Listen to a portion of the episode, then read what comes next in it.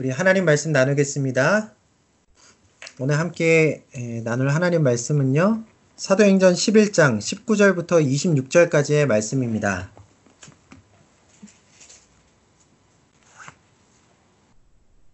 하겠습니다.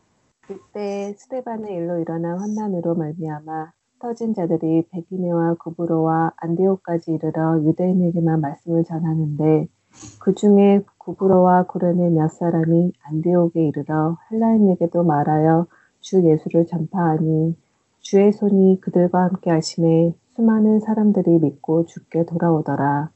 예루살렘 교회가 이 사람들의 소문을 듣고 바나바를 안디옥까지 보내니 그가 이르러 하나님의 은혜를 보고 기뻐하여 모든 사람에게 굳건한 마음으로 주와 함께 머물러 있으라고 하나니 바나바는 착한 사람이요 성령과 믿음이 충만한 사람이라 이에 큰 무리가 죽게 더하여지더라.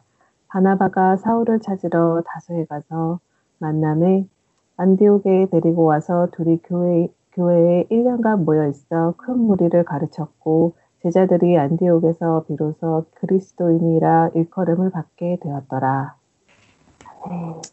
아멘. 네.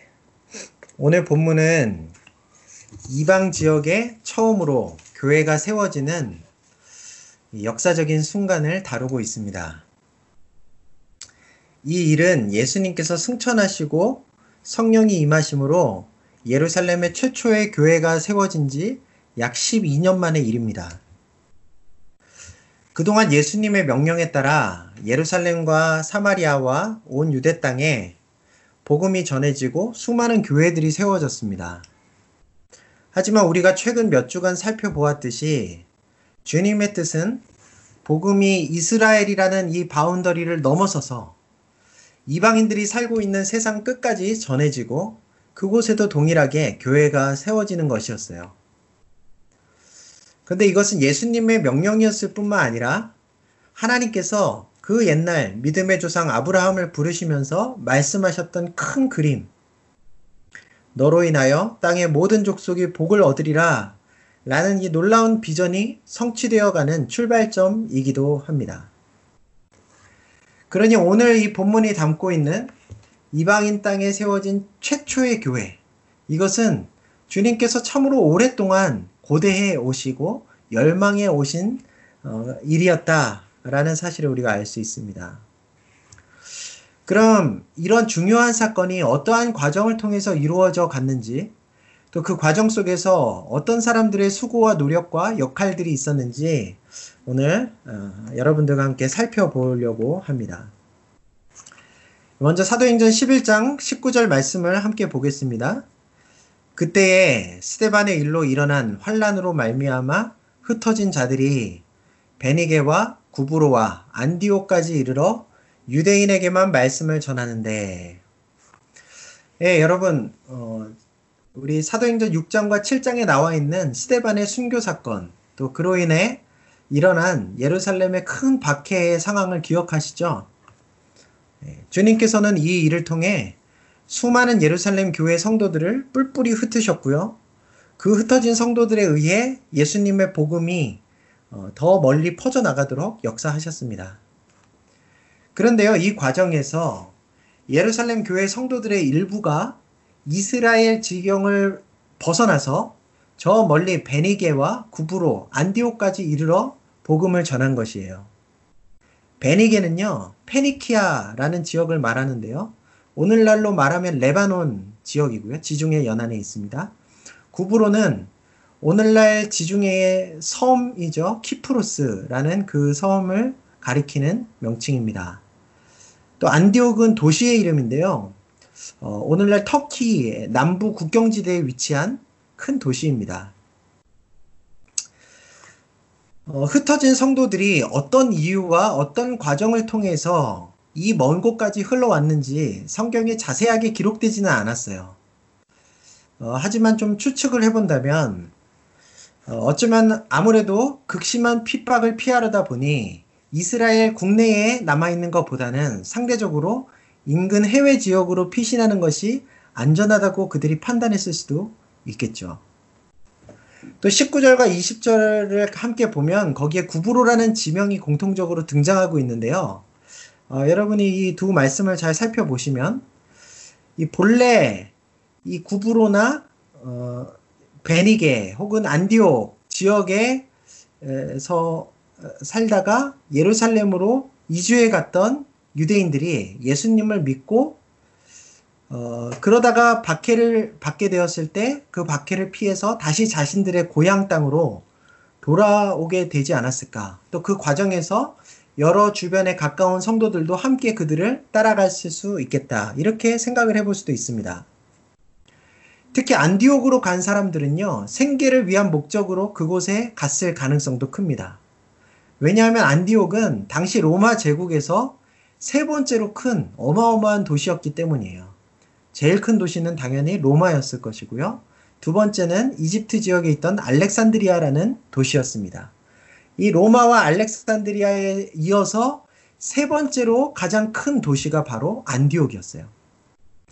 그 옛날 지금으로부터 2000년 전에 안디옥의 인구가 약 50만 명에 달했다고 하니 참으로 엄청난 크기의 도시였다고 할 수 있겠죠.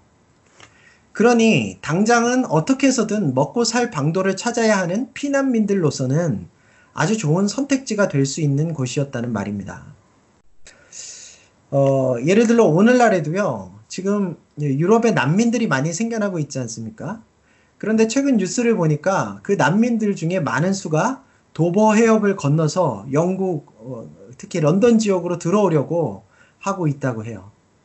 예, 이, 이처럼 비슷한 현상이라고 생각하시면 좀 이해가 되실 것입니다. 어, 어찌됐든 어떤 이유에서든 주님께서는 그들을 여러 이방 지역으로 옮겨가게 하셨어요.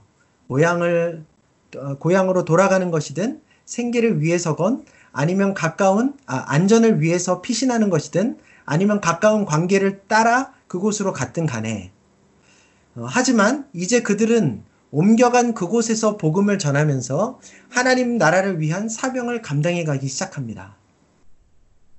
사랑하는 형제자매 여러분, 저는 지난 2년 동안 뉴캐슬 드림의 교회에서 목회를 하면서 한 가지 깨달은 점이 있어요.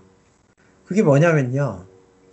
우리 교회는 사람들을 모아서 잡아두는 교회가 아니라 하나님께서 보내주신 사람들을 잘 양육해서 그들을 다시 다른 곳으로 보내는 교회, 즉 흩어 보내는 교회라는 사실입니다.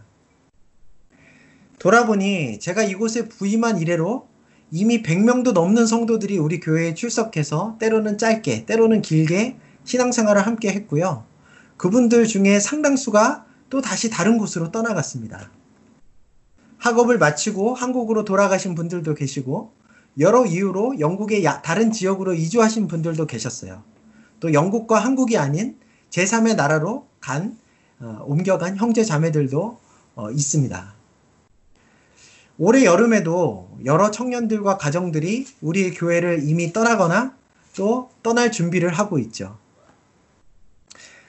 어, 이러한 형제 자매들을 떠나 보내는 일이 목회하는 저나 또 이곳에서 계속해서 남아서 신앙생활하는 성도님들에게는 아쉬운 일이 될 수도 있고 슬픈 일이 될 수도 있습니다. 하지만요, 저는 이렇게 계속해서 주님의 사람들을 세워서 떠나 보내는 것이 하나님께서 우리 교회에 맡겨주신 중요한 사명이라고 생각하기 때문에, 어, 그래도 감사한 마음과 기대감을 가지고 한 분한 한 분을 떠나 보내려고 노력하고 있습니다. 하나님의 역사는요, 우리가 함께 모여 있을 때 일어나기도 하지만 또 여러 가지 이유로 우리가 또 우리 중에 일부가 머물던 곳을 떠나 새로운 지역으로 옮겨갈 때 그곳에 또 새로운 하나님의 사명이 주어지고 하나님의 역사가 새롭게 일어날 수 있다는 사실을 제가 알고 있기 때문이에요. 그러므로 여러분, 우리가 함께 신앙생활을 할 수 있는 동안에 열심히 배우고 훈련 받으셔서 하나님께서 또 여러분들을 다른 곳으로 옮겨가게 하실 때 그 어딘가에서 멋지게 하나님께 쓰임받게 되시기를 바랍니다. 이제 곧 다른 곳으로 떠나실 분들도 지금 계시는데요.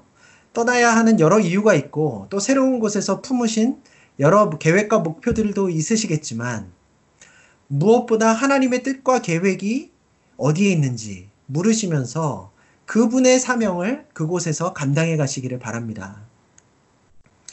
또 그렇게 사랑하는 형제 자매들을 떠나 보내야 하시는 다른 나머지 성도님들께서도 그들이 새로, 새로운 곳에서 하나님의 새로운 사명을 감당해 갈 수 있도록 축복하고 기도하며 떠나보내실 수 있기를 바래요. 베니게와 구부로 또 안디옥 지역으로 흩어진 성도들은 처음에는 유대인들에게만 복음을 전했습니다. 그 이유는 우리가 이미 알고, 알고 있듯이, 어, 율법의 정결법, 어, 그 정결 관념으로 인해서 이스라엘 안에는 이방인들과 깊이 교제하지 말아야 하는 그러한 어, 관습들이 있었죠. 예. 또 이방인은 하나님의 자녀가 될 수 없다라는 그들의 편, 어, 편협한 그런 편견도 있었습니다.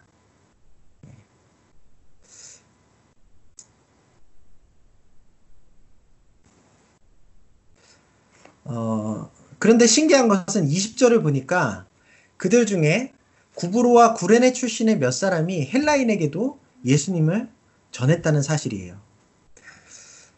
저는 분명 그들의 마음속에 성령님께서 주시는 감동이 있었을 거라고 믿습니다. 그렇지 않고서는 그들이 유대인의 오랜 관습과 전통을 깨고 이방인들에게 복음을 전해야겠다고 생각하는 생각조차 하지 못했을 거예요.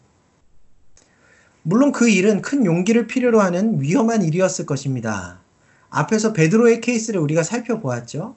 잘못하면 그들은 유대인의 법에 따라 많은 유대인들의 질타와 또 형벌을 받게 될 수도 있었습니다. 그럼에도 불구하고 이 소수의 사람들은 성령님께서 주시는 감동을 따라 자신들의 사고와 관습의 한계를 넘어서서 또 위험을 감수하며 순종의 발걸음을 옮겼어요. 여러분, 앞에서도 몇 번 말씀드렸지만 주님의 역사는 이렇게 자신의 틀을 깨고 편견과 관습을 넘어서서 담대하게 주의 말씀과 성령의 감동에 순종하는 사람들에 의해 일어난다는 사실을 잊지 마시기를 바랍니다. 이처럼 전도의 대상과 방법도 다양할 수 있고요. 또 내가 있는 그곳에서 하나님의 나라를 세워가는 방법도 저마다 다양할 수 있습니다. 그렇다면 그 다양한 방법들 가운데 무엇이 그때그때 우리를 향한 하나님의 인도하심인지를 분별하고 따라갈 수 있어야 할 텐데요. 그것을 어떻게 알 수 있을까요? 예, 그 판별 기준 중에 하나가 오늘 본문에 나옵니다. 우리 21절을 보겠습니다. 주의 손이 그들과 함께 하심에 수많은 사람들이 믿고 죽게 돌아오더라. 네, 여기 보니까 주의 손이 헬라인에게 복음을 전하는 이 소수의 성도들에게 함께 하셨다. 그렇게 기록되어 있습니다. 주님께서는요, 그들의 남다른 시도를 기뻐하셨고, 또 그 노력이 열매를 맺을 수 있도록 도우셨다는 말이에요. 그 결과 소수의 성도들에 의해 수많은 이방인들이 주님께 돌아와 구원받는 역사가 일어났습니다. 이처럼 놀라운 열매가 맺힌 것을 보고 이러한 시도들이 주님께서 기뻐하시는 뜻이었구나. 아, 우리에게 맡겨주신 사명이었구나. 라는 사실을 확인할 수 있게 되는 것이죠. 여러분, 언제 어디에 계시든지 간에 주님께서 여러분들에게 주시는 감동을 따라 행동에 옮겨 보시기를 바래요. 아직 성령님의 감동을 민감하게 잘 깨닫지 못하시는 분들도 계실 텐데 그런 분들은요. 여러분의 어, 마음에 생겨나는 그러한 생각들 또 소원들이 향하는 대로 주님을 위해서 작은 일이라도 시도해 보시기를 바랍니다. 그 일이 처음에는 정말 하나님의 뜻인지 하나님 기뻐하시는 일인지 잘 확신이 되지 않더라도 만약에 어, 그것이 정말 주님께서 기뻐하는 일이라면 또 여러분들에게 맡겨주실 사명이라면 그 일 가운데 주님의 손이 함께 계셔서 아름다운 열매들이 맺혀지게 될 거예요. 만약 열매가 잘 맺히지 않는다면 어, 이것이 하나님의 뜻인지 기도하며 다시 확인을 구해 볼 수도 있을 것이고 아니면 또 다른 방법으로 주님을 섬기는 시도를 해볼 수 있겠죠. 여러분 제가 신학교를 다닐 때요 주님께서 주신 감동이 있어서 어, 이 같은 방에서 생활하던 전도사님들과 신학교가 위치한 인근 마을에서 매주 하루씩 거리 전도를 시작했었습니다. 그런데 유독 초등학교에서 복음에 반응하는 아이들을 여러 명 만나게 되었어요. 그리고 그들과 제가 매주 나가다 보니 친한 관계들도 생겨났습니다. 그러다가 언젠가 그 아이들에게 복음을 좀 더 지속적으로 가르치기 위한 환경을 만들면 좋겠다라는 생각이 들었는데 그러다가 공부방을 운영해 보면 어떨까 하는 생각을 가지게 되었어요.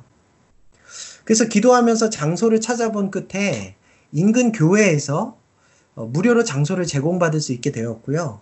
그 와중에 함께 공부방에서 교사로 섬겨주실 신학교 동료 전도사님들도 여럿 만나게 되었습니다.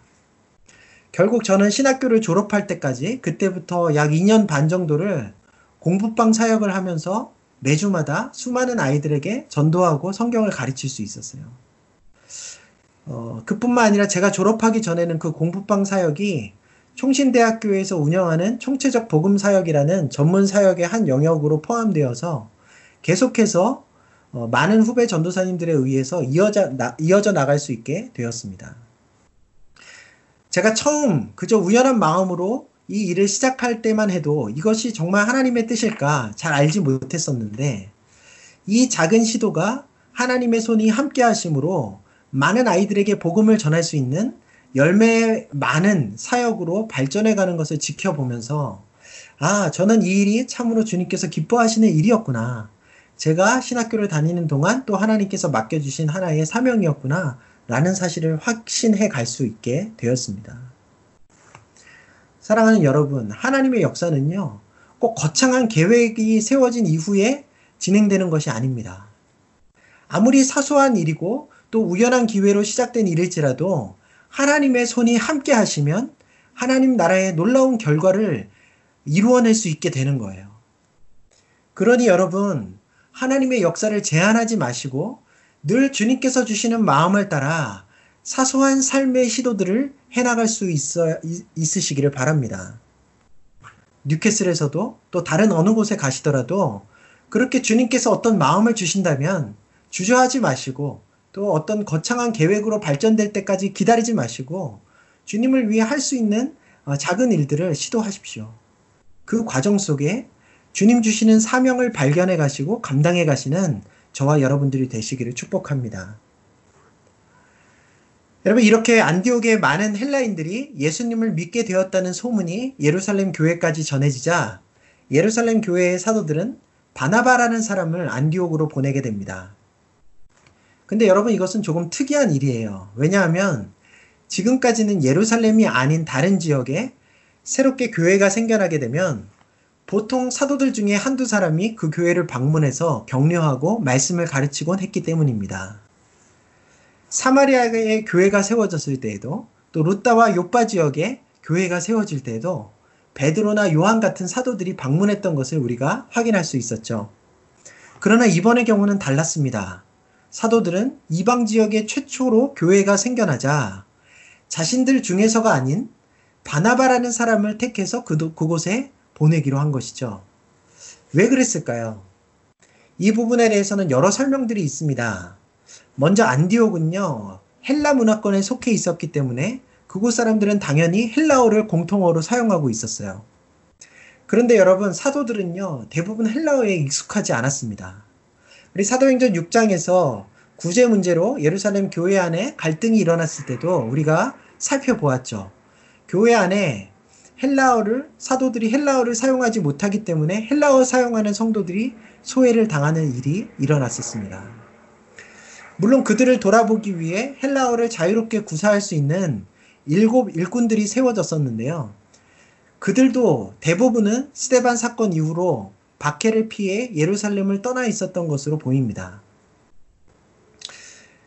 그러니까 그들 외에 또 헬라어가 유창하면서도 사도들에게 인정받고 성경 충만하고 믿음이 있고 아직까지 예루살렘 안에 남아있는 그런 사람이 몇 명 되지 않았던 것이죠. 그들 가운데 하나가 바로 바나바였던 거예요. 특히 사도행전 4장 36절을 보면요. 바나바는 구브로 출신이라고 기록되어 있습니다. 제가 아까도 오늘 본문에 구브로라는 지명이 계속 등장한다고 말씀드렸는데 이 마침 안디옥에서 헬라인들에게 복음을 전했던 이 소수의 사람들 가운데도 구브로 출신의 사람들이 있었다고 했죠. 그러니 아마도 바나바, 바나바는 이미 그들이 예전 예루살렘 교회에 신앙생활 하고 있을 때부터 그들과 잘 아는 사이였을 가능성이 높습니다. 왜요? 같은 동양 사람들이기 때문이죠. 이러한 이유들로 인해 사도들은 자신들이 직접 안디옥을 방문하는 것보다 바나바를 대신 그곳에 보내어 교회를 돌아보게 하는 편을 선택했던 것 같습니다. 아, 여러분 이 안에도 다 하나님의 어, 놀라운 섭리가 숨어 있다는 것을 우리가 어, 앞으로 살, 깨닫게 될 것입니다. 바나바는요 안디옥에 이르러서 예수님을 믿게 된 수많은 헬라인들을 보고 기뻐하며 그들과 교제를 나누고 그들의 신앙을 격려하죠. 이처럼 바나바가 안디옥 교회에 함께하며 이방인 성도들을 섬기기 시작하자 안디옥 교회는 엄청난 속도로 부흥하기 시작합니다. 24절 마지막 부분을 보니 이에 큰 무리가 죽게 더하여지더라 라고 나와 있죠. 여기서 큰 무리라는 표현은요. 21절에 쓰인 수많은 사람들이라는 표현보다 훨씬 더 많은 수를 나타내는 표현입니다. 그러니 바나바의 사역으로 인해 엄청난 수의 이방인들이 안디옥 교회로 몰려들었다는 사실을 우리가 알 수 있는 것입니다. 마치 예루살렘 교회가 어, 하루에 수천 명, 수만 명씩 부흥했던 것처럼 안디옥 교회에도 그러한 하나님 나라의 역사가 나타나기 시작한 거예요. 여기에 여러분 바나바의 성품과 자질이 큰 기여를 하게 됩니다. 24절을 우리가 처음부터 다시 보면요. 이렇게 나와 있습니다. 바나바는 착한 사람이요. 성령과 믿음이 충만한 사람이라. 여기서 착하다는 말은 어, 성품이 관대하고 따뜻하며 친절하다는 의미입니다. 그는 이미 예루살렘 교회에 있을 때부터 자신의 재산을 팔아 가난한 자들을 돕는 따뜻한 성품의 소유자였고요. 공동체의 지체들로부터 위로의 아들이라는 별명을 얻을 정도로 많은 사람들을 품어주고 위로하는 성품의 소유자였습니다. 여러분, 하나님께서는 당신께서 주권적으로 어, 하나님 나라 일들을 이끌어 가시기도 하지만 대부분의 경우는 사람을 통해 역사하시죠. 그래서 하나님의 일에 얼마만큼의 열매를, 열매가 맺어질 수 있느냐 하는 부분에 있어서 그 쓰임 받는 사람의 성품도 관련이 있다는 사실을 여러분들 기억하시면 좋겠어요. 재능도 중요하고요. 열심히 있는 헌신의 자세도 중요합니다. 하지만 하나님 나라를 세워가는 일에 쓰임 받는 데 있어서 반드시 필요한 덕목 중의 하나가 바로 성품이에요. 성숙한 인품입니다. 어떠한 사람에게라도 친절하게 대할 수 있고 따뜻하게 그들을 끌어안아 줄 수 있는 그런 예수님을 닮은 마음. 또 나의 것을 아끼지 않고 언제나 나누고 베풀며 어려운 가운데 있는 사람들을 위로할 수 있는 그러한 성품. 우리에게 그러한 성품이 갖추어질 때 하나님께서 우리를 더 아름다운 당신의 도구로 사용할 수 있다는 사실을 기억하시고 주님 안에서 저와 여러분들 자신의 성품을 늘 다듬어 갈 수 있기를 바랍니다. 어떤 분들은요, 그 사람의 성품과 하나님의 일하심은 관계가 없다고 말하는 사람들이 있어요. 하나님께서 각자의 성품과 기질대로 거기에 맞게 사용하시기 때문에 성품에 대해서는 크게 신경 쓰지 않아도 된다고 말씀하는 경우가 있다는 말입니다. 그런데 여러분 이것은요, 반은 맞고 반은 틀린 말이에요. 하나님께서 물론 성숙하지 못한 성품과 기질을 지닌 사람들도 사용하실 수 있습니다. 하지만 동시에 하나님께서는 우리가 좀 더 성숙한 인품과 온화한 기질을 가지게 되어 바나바처럼 하나님의 많은 열매를 맺는 데까지 나아가기를 바라고 계세요. 성경에도 보면요.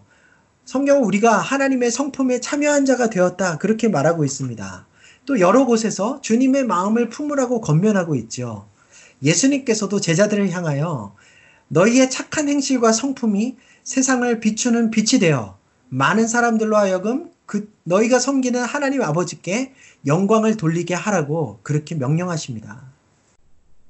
그러므로 주님 안에서 날마다 여러분들의 저와 여러분들의 모난 성품과 미숙한 기질들이 다듬어져 갈 수 있기를 바랍니다. 특히 여러분, 여러분들의 가족들이 여러분들에게 하는 말들을 잘 새겨 들으시면 좋겠어요. 저도 결혼 전까지만 해도 제가 참 괜찮은 성품의 사람이라고 생각했었는데요. 결혼을 하고 저를 향한 아내의 평가를 들어, 들어보면서 그게 착각이었다는 사실을 알게 되었습니다. 제가 사람들에게 생각보다 상처 주는 말도 잘 하고요. 공감 능력도 많이 떨어진다는 걸 알게 됐어요. 특히 고맙다는 말이나 미안하다는 말도 잘 하지 못한다는 것을 알게 되었습니다. 물론 교회 안에서는 대외적으로는 그런 부분들을 노력하면서 잘 감출 수 있었지만 결혼이라는 가정이라는 이 테두리 안에 들어와서 늘 긴장할 수 없는 긴장이 때로는 잘 풀려 있는 그러한 상황을 겪다 보니 저의 그러한 미숙한 성품들이 그대로 드러나게 되었다는 말이죠. 이제 새 아들이 점점 커, 새 아이들이 커가면서 아내 외에도 저의 성품에 대해 기탄 없이 평가를 던지는 심사위원들이 많아졌습니다. 그래서 저는 저의 인간적인 성품의 미숙함을 인정하지 않을 수 없겠더라고요. 그래도 그나마 요즘엔 제 아내가 어, 당신 예전보다는 많이 성숙해졌어. 이렇게 칭찬해 줄 때가 가끔 있거든요. 그 말에 위로를 받습니다. 그래서 저는 주님께서 제게 가정을 허락하시고 자녀들도 많이 허락하신 데에는 저의 이 미숙한 성품, 잘 드러나지 않았지만 더 다듬어졌어야 하는 이 기질을 다듬어 가시려는 그러한 목적도 분명히 포함되어 있었던 것이다. 라고 깨닫게 되었습니다. 여러분, 가족들의 평가에 귀를 기울여 보세요. 특히 배우자가 여러분의 인품을 어떻게 평가하시는지 그것이 참 정확합니다. 그래서 아직 다듬어지지 않은 부분들이 발견되신다면 화를 내거나 애써 부정하지 마시고 그 문제를 놓고 기도하시며 끊임없이 노력해 가셔야 합니다. 그래야 여러분들도 예수님을 조금이라도 더 닮은 성품 가운데 하나님의 아름다운 도구로 쓰임받게 되실 거라고 저는 생각합니다. 여러분 그러한 어, 성숙한 성품의 바나바로 인해서 안디옥 교회의 성도들이 점점점 몰려드니까요. 이제 바나바는 더 이상 혼자서는 그들을 돌보고 양육할 수, 할 수 없게 되었습니다. 누군가 바나바를 도와서 안디옥 교회를 세워갈 동역자가 필요했다는 말이죠. 그때 바나바의 머리에 떠오른 한 인물이 있었으니 그는 바로 바나바가 오래전 예루살렘에서 잠시 만났었던 바울이라는 사람이었습니다. 여러분 핍박자 바울 담메색에서 회심한 그를 기억하시죠?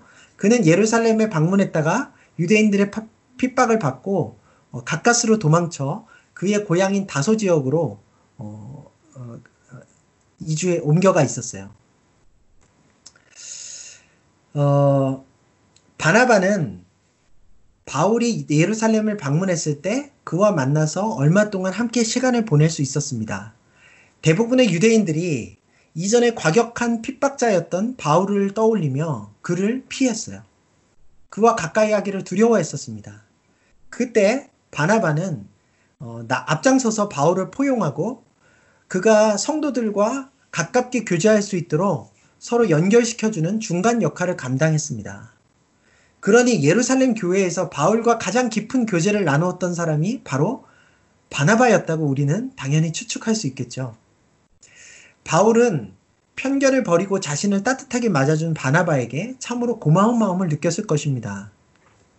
그리고 바나바는 바울과의 깊은 만남 속에서 그의 진가를 또 그의 가능성을 알아챌 수 있었겠죠. 바울로부터 그가 어떻게 주님을 만나 회심했는지 또 주님께 어떤 사명을 받았었는지 또 회심 이후에 그 사명대로 다메섹과 아라비아 지역에서 어, 핍박 가운데서도 얼마나 많은 사람들에게 복음을 전했는지 어, 바나바는 자세히 들었을 거예요. 바나바가 그 모든 이야기를 들어 알고 있었기에 지금 안디옥 교회를 함께 섬기면서 이방인들에게 말씀을 가르칠 동역자가 필요했을 때 바울이 적임자라는 사실을 떠올리며 그를 찾아야겠다고 어, 생각할 수, 마음 먹을 수 있었겠죠. 여러분, 이 모든 것들이 다 하나님의 섭리입니다. 만약에 여러분, 안디옥 교회에 바나바가 파송된 것이 아니라 사도들이 파송되었으면 그 사도들이 여전히 경계할 수 있었던 바울을 안디옥 교회로 불러왔겠습니까?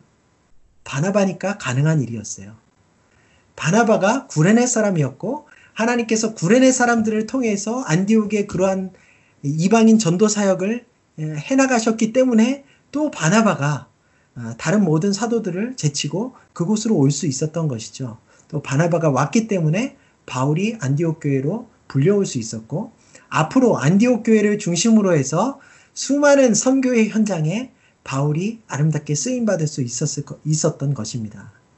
그러니까요. 주님께서는 이후에 이 바나바와 바울이라는 관계를 어, 좋은 동역자로 삼아 하나님의 놀라운 뜻을 이루어 가시기 위해서 7, 8년도 전에 이미 그들에게 짧지만 강렬한 만남과 교제의 시간을 허락하셨던 거예요. 여러분, 얼마나 섬세하고 깊은 하나님의 섭리입니까? 여러분, 저는요, 저와 여러분들의 만남도 또 여러분들 간의 만남들 속에도 이처럼 깊고 섬세한 하나님의 섭리가 담겨 있다고 확신합니다. 길어야 3, 4년, 또 짧게는 6년, 1년이나 혹은 6개월 동안 주어지는 만남의 경우도 있지만 언제 어디서 다시 만나 서로 동역할 수 있을지 또 새로운 모습으로 하나님 나라를 함께 세워나갈지 나갈 수 있을지 모른다고 생각해요. 그래서 저는요 여러분 한 분한 한 분을 참 귀하게 생각하고 있습니다. 기회가 있을 때마다 여러분들과 최대한 신앙 안에서 깊은 교제를 나누고 싶고요. 함께 기도하고 예배하면서 서로에게 주신 하나님의 비전을 공유하고 싶어요. 여러분 제가 말씀을 준비하면서 이 이야기를 어, 여러분들에게 나누어 드려야 하나 말아야 되나 좀 고민이 되긴 했지만 왜냐하면요 그냥 제 마음속에 품고 있는 아직은 아주 막연한 비전이기 때문입니다. 하지만 제가 이 이야기를 여러분들에게 드림으로 인해서 어, 우리 공동체 안에서 앞으로 더 서로의 비전과 주님께서 주신 개인적인 사명들을 함께 공유하는 분위기가 생겨나면 좋겠다는 말씀으로 어, 마음으로 말씀을 드리도록 하겠습니다. 이미 몇몇 분들에게는 말씀드리기도 했는데요. 제게는 북한에 대한 비전이 있습니다. 제가 신학교에 입학하기 전부터 주님께서 어, 북한에 대한 선교의 비전을 주셨어요. 특히 북한에서 시작하는 이 유라시아 대륙 횡단 철도를 통해서 복음을 전하고 선교사를 파송하는 사명을 감당하고 싶다는 마음이 제게 있습니다. 다만 아직까지는 통일이 되지 않았고 북한에 들어갈 수 있는 방법도 별로 많지 않다 보니 어, 예전에는 그냥 아, 이것은 어, 막연한 예, 저의 바람일 수도 있겠다 이런 생각을 하기도 했었는데요. 어쨌건 간에 저는 주님이 앞으로 어떻게 일하실지 모르니 지켜보며 어, 그때가 어, 오게 되지 않을까 기다리는 마음이 있습니다. 그런데 2018년도에 보니까 남북한 철도를 다시 연결하겠다는 발표가 났습니다. 그리고 어, 지금까지 다소 냉각기도 있었지만 어, 특히 요즘에 새롭게 임명된 통일부 장관이 다시 남북한 철도 있는 사업을 강하게 추진하겠다고 말하고 있어서 그 뉴스를 보면서 또 아 참 신기하다 그렇게 기대하고 그 기대가 되는 면이 있더라고요. 앞으로 어떻게 될지는 모르겠지만 만약 하나님께서 기회를 주신다면 저는 북한 땅에 들어가서 교회를 세우고 싶습니다. 또 그곳을 기점으로 선교의 사명을 감당해 가고 싶은 마음이 있어요. 아마 앞으로 3, 4년이 지나서 제가 영국 시민권을 얻게 된다면 그 일에 더 가까워질 수 있을지도 모르겠습니다. 만약 여러분들 가운데서 앞으로 어떤 경로를 통해서든 북한에 들어가게 되시거나 또는 북한에 들어갈 사역자가 필요한 상황을 알게 되신다면 저를 기억해 주시면 좋겠어요. 또 언젠가 제가 실제로 그런 사역을 시작하게 된다면 혹시 여러분들이나 또 지금까지 뉴캐슬 드림의 교회에서 만났던 귀한 믿음의 형제 자매들과 또다시 동역자의 관계로 만나서 그 사역들을 함께 감당하게 될 수도 있을 거라고 저는 생각합니다. 예, 꼭 저, 제가 가진 이 북한 선교의 비전이 아니더라도 여러분들이 앞으로 어떤 자리에서 어떤 주님의 사명을 감당하게 되시든지 이곳 영국에서 함께 허락하신 귀한 믿음의 관계들이 그때 새로운 동역자의 관계로 이어질 수도 있다는 점을 여러분들이 기억하시고요. 지금 옆에 있는 형제 자매들을 귀하게 여기실 수 있기를 바래요.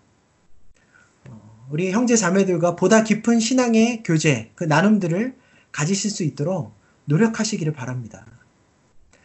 바나바는요, 바울 이외에는 다른 누구도 떠올릴 수가 없었던 것 같아요. 그래서 어, 제가 살펴보니까 찾아보니까 안디옥에서 다소까지는 어, 무려 거리가 160km나 떨어져 있다고 합니다. 아, 이먼 길을 바나바는 아랑곳하지 않고 바울을 만나기 위해 그의 도, 고향 다소로 떠나갑니다. 찾아갑니다. 바울에게는요, 아, 바나바에게는요, 바울이 살고 있는 집에 정확한 주소도 없었을 거예요. 안내해줄 사람도 없었을 겁니다. 그럼에도 불구하고 헤매고 헤매며 또 묻고 물어서 결국 바나바는 바울을 찾아냅니다. 그리고 그를 데리고 안디옥으로 돌아오죠. 그들은 함께 그때부터 이방인의 최초 이 안디옥 교회를 섬기고 수많은 헬라인들에게 하나님의 말씀을 아주 집중적으로 가르치는 사역을 감당합니다. 여러분 그 결과 어떤 아름다운 열매가 맺혀집니까? 우리 마지막으로 25절과 26절 말씀을 읽어볼까요? 바나바가 사울을 찾으러 다소에 가서 만남에 안디옥으로 데리고 와서 둘이 교회에 1년간 모여 있어 큰 무리를 가르쳤고 제자들이 안디옥에서 비로소 그리스도인이라 일컬음을 받게 되었더라. 바나바와 사울. 아, 이 12장부터는 사울이 아니라 바울로 어 이제 이름이 바뀌게 되는데요. 이 바나바와 바울이 하나님의 섭리 안에서 다시 만나 함께 교회에서 사역을 하게 되니까 큰 무리가 예수님의 제자로 세워졌다는 말이에요. 그리고 특히 교회 공동체 성도들이 외부 사람들로부터 그리스도인이다 라고 불리게 되었다. 이렇게 기록되어 있습니다. 여기 그리스도인이라는 말은요, 헬라어로는 크리스티아노스라는 단어인데, 그리스도를 의미하는 크리스토스라는 단어에 누구누구의 추종자다라는 의미의 어미, 이아노스라는 어미가 붙어서 만들어진 새로운 단어였어요. 이 단어가 오늘날 그리스도인을 지칭하는 단어, 크리스찬의 유래가 되는 것이죠. 여러분, 그러니까 우리가 우리를, 우리 스스로를 크리스찬이라고 말하는 이 말은요, 믿는 자들이 먼저 우리 스스로의 정체성을 확고하게 하기 위해 고안해낸 명칭이 아니라 믿는 자들을 바라보는 불신자들이 우리의 언행과 그들의 언행이 다르다는 것, 우리의 가치관, 윤리관, 삶의 모든 모습들이 그들의 것과는 다르다는 것을 발견하고 우리 믿는 자들에게 붙여진 병, 명칭인 것입니다. 물론 여러분 이 당시에 그리스도인이다라는 말에는 부정적으로 비꼬는 의도가 있었을 수도 있습니다. 예를 들면 우리나라에 처음 복음이 들어왔을 때 교회 밖의 사람들은 믿는 자들을 향해서 예수쟁이다, 예수쟁이다 그렇게 놀리듯이 불렀던 것과 비슷한 뉘앙스일 수도 있습니다. 하지만 어쨌든 핵심은요. 예수님을 믿는 신앙인들이 세상 사람들의 관점에서 볼 때 명확히 구별되는 모습을 가졌다는 사실이에요. 여러분, 우리가 정말 예수 그리스도를 나의 주인으로 삼고 그분의 말씀과 이끄심을 따라 살아간다면 우리의 언행과 가치관과 윤리관이 세상 사람들의 것과 구별될 수밖에 없습니다. 우리가 스스로 신앙인이라고 소개하거나 내세우지 않더라도 그 사실을 세상 사람들이 먼저 알아채게 된다는 거예요. 여러분, 우리의 모습을 돌아보면 좋겠습니다. 저와 여러분의 삶의, 삶 속에서도 우리의 말과 행동을 통해서 또 우리 가치관과 윤리관을 통해서 우리 주변에 믿지 않는 자들에게 믿는 자로서의 정체성이 나타나고 있는지 한번 돌아보시기를 바래요. 섬김받기 원하는 이 세상에서 주님의 가르침을 따라 먼저 섬기려 하고 거짓으로 자신의 허물을 가리고 부당한 이득을 챙겨가려는 세상 속에서 정직을 추구하며 손해를 보고 내가 먼저 양보하고 먼저 따뜻하게 사랑의 손길을 내미는 그러한 모습들. 그러한 구별된 모습, 또 몸에 배어서 숨길 수 없는 삶의 방식으로 인해 하나님의 영광이 드러나고 또 복음을 전파되는 것이 성경이 말하는 성도의 사명이고 역할입니다. 바울과 바나바가 만나서 동역할 때 그들이 함께 말씀을 가르치며 하나님 주신 재능을 사용하기 시작할 때 교회 안디옥 교회의 모든 성도들이 그렇게 하나님의 사명을 감당하는 구별된 그리스도인 성숙한 신앙인들로 세워지게 된 거예요. 세상의 빛과 소금이라는 말이 바로 이런 뜻입니다. 여러분 이처럼 세계의 중심지 안디옥에 아름답고 성숙하게 세워진 이 이방인의 교, 첫 교회는요. 앞으로 주의 복음을 땅 끝까지 전파하는 일에 크게 쓰임 받게 됩니다. 여러분 오늘은 이, 이 정도로 말씀을 마무리하도록 하겠습니다. 하나님께서 여러분들의 삶을 어느 곳으로 이끄시든지 그곳에서 여러분들에게 주시는 새로운 사명이 있을 것임을 기억하시고 주님을 위해 언제 어디서나 쓰임받는 삶을 살아가시기를 축복합니다. 편견과 틀을 깨뜨리고 늘 성령님의 이끄심을 따라 새로운 것들을 사소하더라도 시도하시기를 바래요. 여러 시도들 가운데 하나님의 손이 함께 하시는 것을 발견하시며 주님께서 기뻐하시는 뜻을 더 분명하게 분별하고 감당하실 수 있기를 바랍니다. 주님께서 여러분들을 사용하실 때 더 아름답고 풍성한 열매가 나타날 수 있도록 늘 주님 안에서 여러분들의 성품을 다듬어 가실 수 있기를 바래요. 가까운 사람들의 평가를 경청하시고 늘 조금 더 주님의 성품을 닮아가는 성숙한 그리스도인들이 되기를 위해서 기도하시기를 바랍니다. 뿐만 아니라 여러분 주변에 믿지 않는 사람들에게 여러분들의 행실이 구별되므로 더욱 빛과 소금의 역할들을 감당하며 하나님 아버지께 영광 돌리는 여러분들의 저와 여러분들의 삶이 될 수 있기를 축복합니다. 여러분 우리 드림의 교회는요 보내는 교회예요. 주님께서 어, 우리 교회에 보내주신 영혼들을 하나님의 자녀로 잘 세우고 준비시켜서 다시 새로운 하나님의 사명을 위해 파송할 수 있도록 기도하면서 함께 섬겨 나갈 수 있으면 좋겠습니다. 이미 떠나간 가정들과 청년들을 위해서 계속 기도해 주시고요.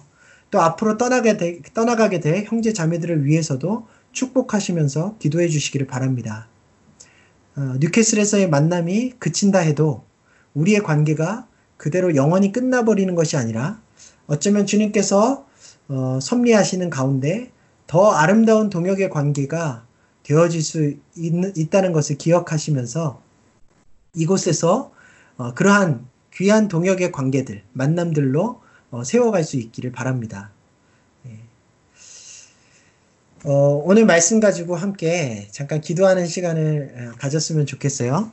주님께서 우리 공동체를 향해서 또 우리 공동체에 속한 저와 여러분 한 사람을 한 사람을 향해서 아주 깊고 섬세한 뜻과 계획을 가지고 계십니다. 하루하루의 삶 속에 그 뜻과 계획을 더 깊이 알아가도록 또 이루어 드릴 수 있도록 어, 그렇게 기도하셨으면 좋겠어요. 음, 주님을 위해 작은 일들을 시도하고 주의 손을 경험할 수 있게 해달라고 또 주님의 우리의 성품이 주님을 더 닮게 해달라고 세상에 구, 세상과 구별된 참 신앙인의 삶을 지니게 해달라고 기도하시고요. 어, 또 뉴캐슬 드림의 교회에서의 짧은 만남들이 평성의 동역자의 관계로 이어질 수 있는 귀한 관계들이 되게 해달라고 그렇게 기도했으면 좋겠습니다. 우리 말씀 의지해서 잠깐 기도하는 시간 갖겠습니다. 주님 오늘 말씀을 통하여서 하나님의 일들을 이루어 가시는 주님의 깊은 깊고 섬세한 섭리와 뜻을 우리가 발견하며 주님을 찬양합니다. 주님께서 하나님의 뜻에 따라 어, 새로운 일을 시행하실 때 적합한 사람들을 선별하시고 또한 그 사람들을 미리 준비시키시고 또 귀한 동역의 관계들을 어, 만들어 놓으셔서 하나님의 때에 함께 어, 새로운 자리에서 그 일들을 감당해 가게 하시는 어, 그 주님의 일하심이 오늘날 우리 한 사람 한 사람에게도 또한 우리 뉴캐슬 드림의 교회 공동체 안에도 주어지고 있음을 고백합니다. 하나님, 우리에게 주신 이 귀한 만남들, 어, 주님 우리가 잘 어, 세워나가고 또한 보내주신 어, 영혼들을 믿음으로 잘 세워서 어, 정말 이후에 하나님께서 우리를 어, 새롭게 옮기시고 이끄시고 나아가게 하실 때 그곳에서 하나님의 귀한 도구들로 쓰임 받는 저희 모두가 되게 하여 주옵소서. 하나님의 섭리가 있다면 또 이 뉴캐슬을 떠난 새로운 곳에서 또 함께 동역하며 주님의 나라를 세워갈 수 있는 기회도 허락하여 주시기를 원합니다. 함께 신앙생활 할 수 있는 이 시간 동안에 서로를 귀하게 여기며 서로 깊이 믿음의 교제를 나누며 하나님께서 주신 비전과 또한 사명들을 나누는 시간들이 있게 하여 주시옵소서. 하나님 아버지, 우리의 성품이 주님을 닮아가기를 원합니다. 우리의 행실이, 우리의 삶의 모습들이 이 세상 사람들의 관점에도 구별될 수 있도록 어, 정말 이 시대에 빛과 소금의 역할들을 감당할 수 있는 저희들 되기를 원합니다. 하루의 하루의 삶 속에 주님께서 동행하여 주셔서 우리의 연약함들을 다듬어 주시고 우리의 미숙한 성품들을 어, 성숙하게 인도하여 주셔서 하나님 앞에 많은 열매를 맺어 드릴 수 있는 저희가 되게 하여 주시옵소서.